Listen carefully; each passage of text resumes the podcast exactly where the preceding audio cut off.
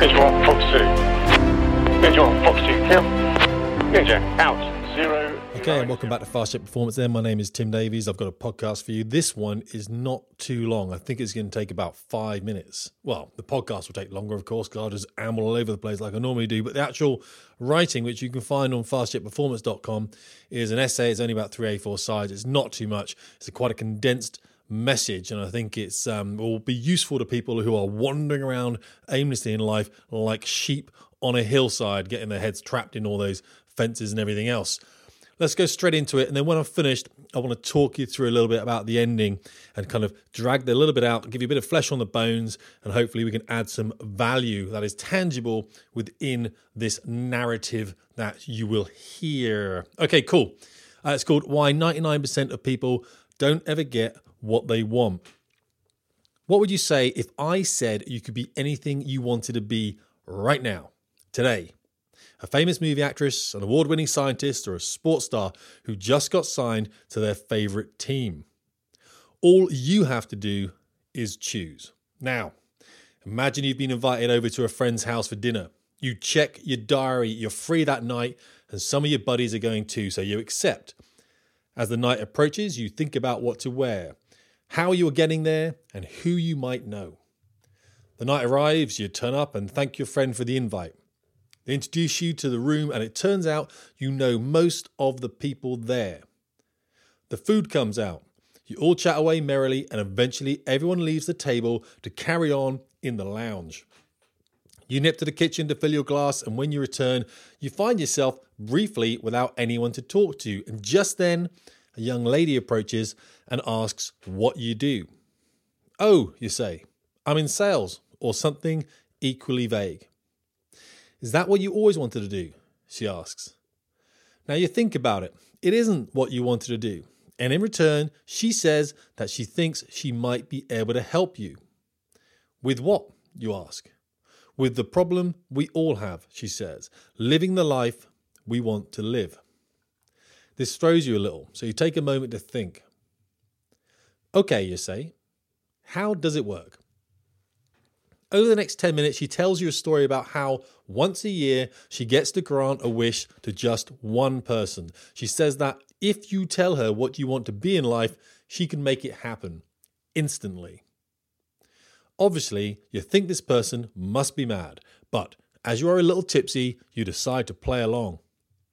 The more she thinks, the more you start to believe what she is saying until she convinces you that she does have the ability to change your life right now, in this instant, and forevermore. All you must do is tell her what you want to be in life. It's that simple. She looks at you quizzically. "So," she says, "what's it to be? Do you want to be a wealthy hedge fund manager, a well-paid airline pilot, a famous musician, an acclaimed artiste? Any of these things I can do for you right here and now, but it will be forever. It's not reversible, and your history will also be altered. By all means, keep your family and friends, but they will forever have known you as the celebrity or the high achiever you now are. Your past will match your future." "This is amazing," you think. "I must be the luckiest guy in the world." But as she stands awaiting your answer, you soon realize that you have absolutely no idea what you want to be or to achieve in life. You look away and start to rack your brain for answers. All sorts of thoughts go through your head. "I could be a rock star, an astronaut, a famous writer, a super wealthy internet guy, or a TV celebrity," you ponder. But the truth is that you have absolutely no idea.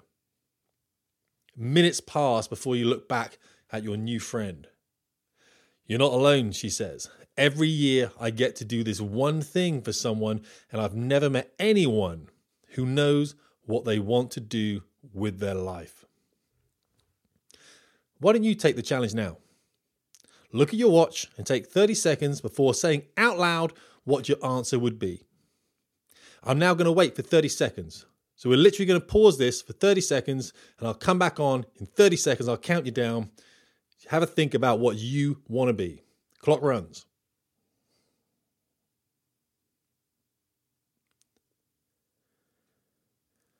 20 seconds left.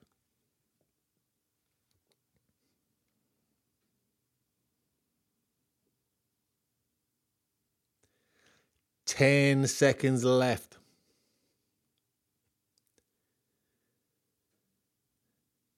3, 2, 1, hack ninjas, okay? Should now know what it is, okay? So when you say out loud now what your answer would be. It's difficult, isn't it? Don't worry, you're no different from 99% of the people out there. They let their ideal life pass them by because of just two reasons. One, they never build the necessary habits, systems, and processes to get there. 2, they don't know where there actually is. Imagine jumping into your car and trying to enter the destination into the sat-nav only to realize that you don't know what it is. Successful people make sure they know where they are going before they start driving, whereas most people start off hoping that a destination will just turn up along the way. Most people want to achieve something in life, yet they have absolutely no idea what it is. Have you ever gone food shopping without a shopping list? You drift around the supermarket, reaching out for whatever takes your fancy. You have no plan, and when you unpack the food at home, it shows. Whilst unplanned shopping means you make poor choices in the supermarket, and driving without a destination gets you lost, the top 1% take the right roads and follow their plan to get them to where they want to be. They do this because they have created processes, systems, and habits. This is the key to being in the 1%, to adopt daily habits and not to focus on goals. If you want to lose weight and get fit, then furiously working out until you hit your target weight is a painful way to get what you want. You need to develop a habit of healthy eating too. So, how do you create habits? Quote, "A habit is a method your brain uses to solve the problems of life with less energy or effort than you otherwise would need." That's from a guy called James Clear, who wrote a book called Atomic Habits. Now, James Clear, he is the author of Atomic Habits, says to create a new habit, you must start small. If you want to go to the gym 7 days a week, then for the first 6 weeks, start with just driving there, going in and doing a half exercise for just 5 minutes before leaving and going home. For those starting to, those wishing to start running first thing in the morning, I tell my clients to lay out their running kit the night before, put it on when they wake up, and just walk to the end of the garden and back for the first week before they eventually try to run. This teaches your mind a new routine. It tells it that you're a person who goes to the gym or goes for a run, and this lays the critical foundation from which to reinforce your new habit. Now, 1, this is 5 points here, guys. 1, start with a small habit that takes 2 to 5 minutes or less to do. 2, increase your habits in small ways, 1% each day. 3, as you build, break habits into chunks, make them manageable and match the skill required to the challenge set. 4, when you slip, get back on track. Never more than 2 days failed in a row.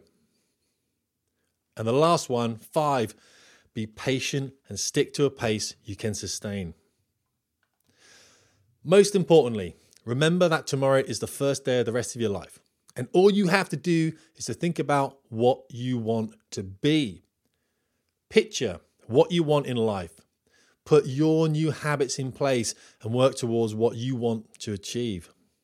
At least then, when you're at a friend's dinner party and a genie asks you what you want to do with your life, you can tell her that you are creating habits that let you work towards reaching your full potential. And that is the end. Now, as I said, if you were down in a rut and you're needing some help, then you can email me at tim@fastjetperformance.com and you can ask about my Spin Recovery course. That's where I take a small group of people through a 10-week realignment program to help them develop a new mindset based around success and personal / group accountability, okay?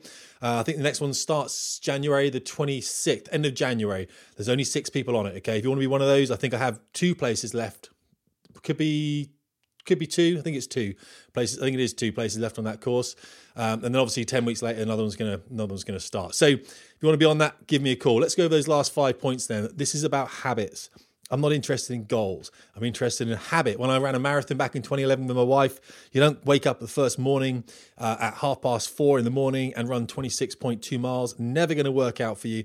You've got to break it down. So let's have a look at that then. And let's break down how I ended up running a marathon in Berlin with my wife and what we did. So let's talk about habits that we had to form in order to get that done. All right. And this is what James Clear is saying in his book, Atomic Habits. Let's have a look at this. So he's saying the first one, start with a small habit that takes 2 to 5 minutes or less to do. And that's why I tell people that I coach and groups that I coach, if you want to do something, you've got to make it small. Okay. You've got to make it small. You can't go vegetarian from being a carnivore or whatever on that kind of diet, you know, and eat meat. You can't just change it out. Your mind's going to reject it. So just introduce. That's what we're looking to do. A lot of people want to get into fitness. They want to change their lives around a little bit like that. And what I'm saying is you got to break it down. Okay. And this is obviously what James Clear is saying in the same way, obviously stealing all my work, James, thank you. He's saying that you have to just go to the gym, do 5 minutes and come back, because that turns you into someone that goes to the gym. And what it does, it gets you used to getting in the car, especially when it's a bit icy. Maybe you've got to defrost it. You drive to the gym. It shows you the route you've got to go. It shows you going into the gym. You're handing your pass over. You're checking in. You're walking upstairs. You're being a bit embarrassed. You walk in there because everyone else is a bit fitter than you. And you're only there for 5 minutes. It doesn't matter. And then you reverse the process. And what that does, that first stage of start with a small habit that takes 2 to 5 minutes or less to do, is it normalizes the process. It normalizes everything, okay? And that's the great thing, because it allows you then to go on to step two without the burden of having to work out how to wake up in the morning and get to the car and drive the route and go into the door and feel embarrassed, because that stuff's been done for about 6 weeks already. And that's really important. I look at that like the foundation. That step one is get everything else done apart from you going in.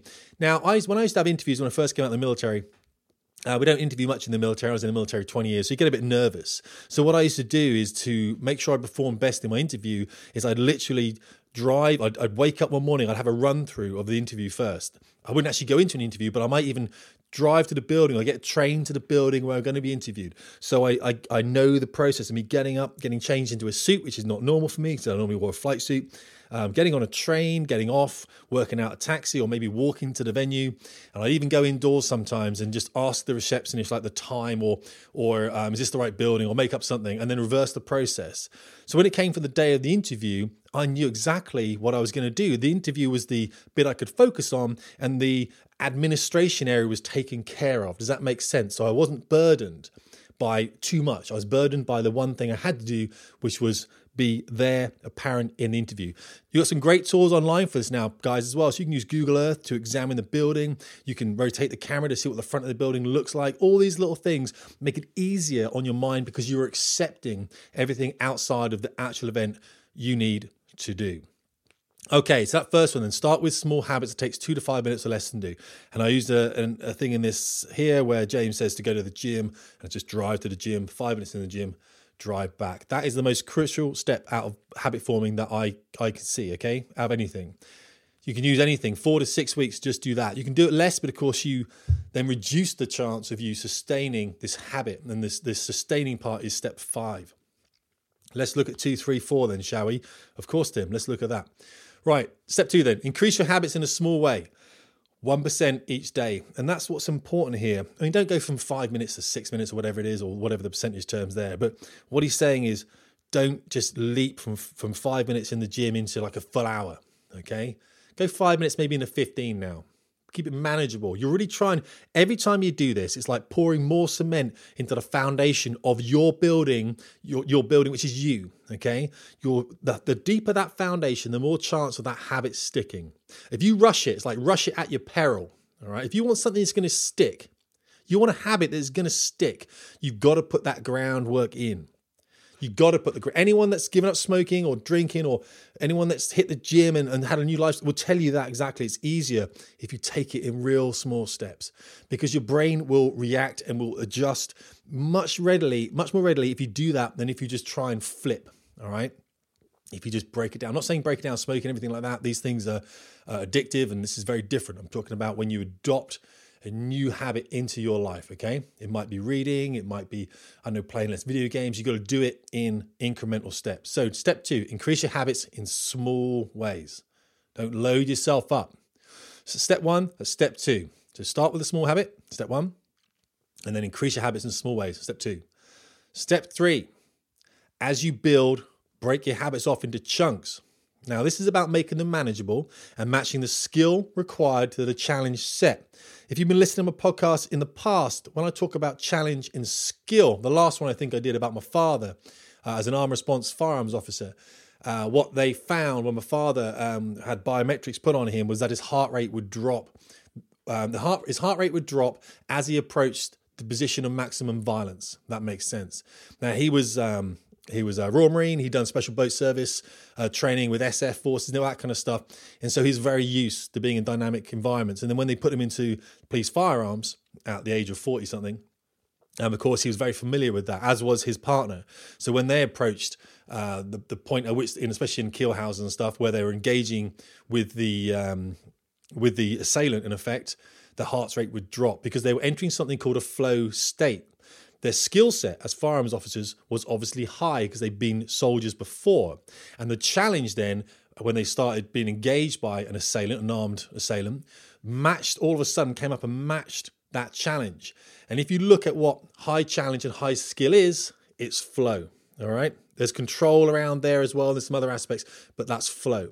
So what it's saying here is you build and you break your habits into chunks. This is the third step. You make them manageable and you match the skill required to the challenge set. So now we can say running a marathon isn't a very good example of this, but if you were in the gym, for example, and you're asking a dude, you're like, I really want to kind of blow out my chest here and get on that bench press, but I don't know the correct techniques. And you really are a novice. He's not going to load you up massively, is he? Because if he does, say he goes, yeah, dude, here's like 200 pounds. You're going to go off that real quick. You can't lift it. You can do two of them before you're dead. You've always got to have someone spotting you. You're like, I'm done. But if he gives you too light a weight as well, and you're like, this is easy. I can do 40 of these. It's like, well, there's no challenge, is it? So you've got to make that match that skill, which is why people say when you're lifting weights, 12 reps is ideal, depending on what you're going for, gains or whatever, you know what I'm saying? So that's the thing. That's why challenge skill, you want to get into that kind of zone, into that flow, because that will keep you coming back. We're building a skill. We're building a habit here. Sorry, guys. Okay, building a habit. So keep yourself challenged. Don't over-challenge because you won't want to do it. And if it's too easy, you won't be engaged either. Now, step four, when you slip, get back on track. When you slip, get back on track. Never more than 2 failed days in a row. Okay, everyone fails, everyone trips up. Believe me, I see it.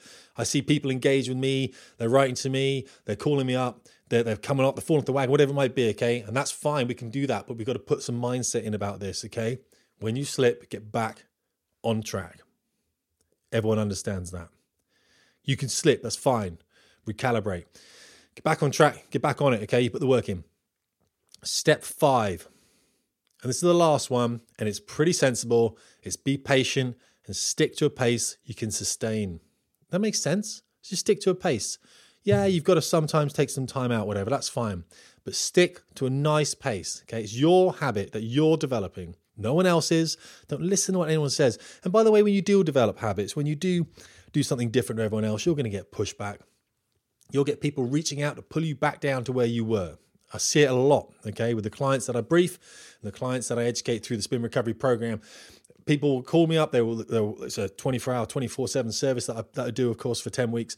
And they will say, look, I've had this happen. And I have to rebrief them. I say, well, are you doing this for that person? Are you doing it for your mother? Are you doing it for your partner? No, you're not. You're doing it for yourself. Don't be rude to people outside this, but remember, the habit is for you, not for someone else. So just be patient. Take your time and stick to a pace you can sustain.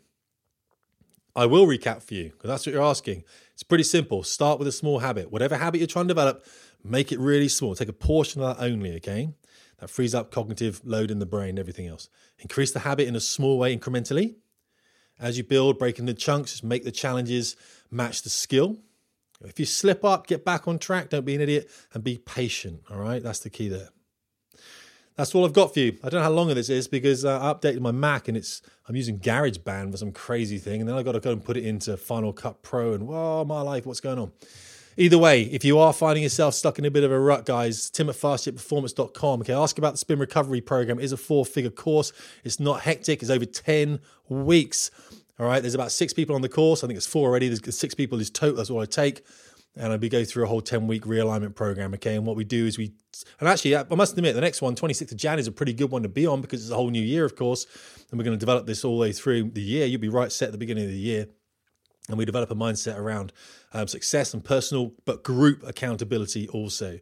Group accountability, okay? You can read literature on that about how much more you're ready to do something if you are in a group of doing it. And if you were looking to get fit in the new year, okay, guys, it's hard to do by yourself. I would put yourself in programs such as spin classes, maybe join a jiu-jitsu class, anything where there's other people there that are expecting you to turn up. That makes sense? Because you're more likely to turn up if someone's waiting for you to turn up. All right, look, I really appreciate it. I'm going to put this one out tonight. I'll put it up online. Obviously, there's the writing and then there is this podcast for you anyway. All right. If I don't hear from you or you don't hear from me before Christmas, go and rock out. Have a good one, okay? Remember, 1st of Jan, we start again, okay? 12 mores. You want to get in 12 Months of the Awesome Warrior? Jump in that. That's on Facebook. Look for groups, 12 Months of the Awesome Warrior. Every month we go through a whole new thing. And next year we're starting off January again. Positively January. We'll talk about that band on the wristband, everything, swapping it over when you're not positive. And we're going to drive through 12 months of awesomeness next year. I should have that book coming out. That book's a nightmare. I've ended up writing 2 books in parallel. Don't go there, please. If you want advice on reading a book, you can write to me and waste my time, or you can let me now tell you to not do it. That's probably the best thing. Don't do it. All right, that should be coming out next year anyway. Guys, any question you got, all right, Tim at Fast Ship Performance. Really appreciate your time. Thanks so much. Happy Christmas.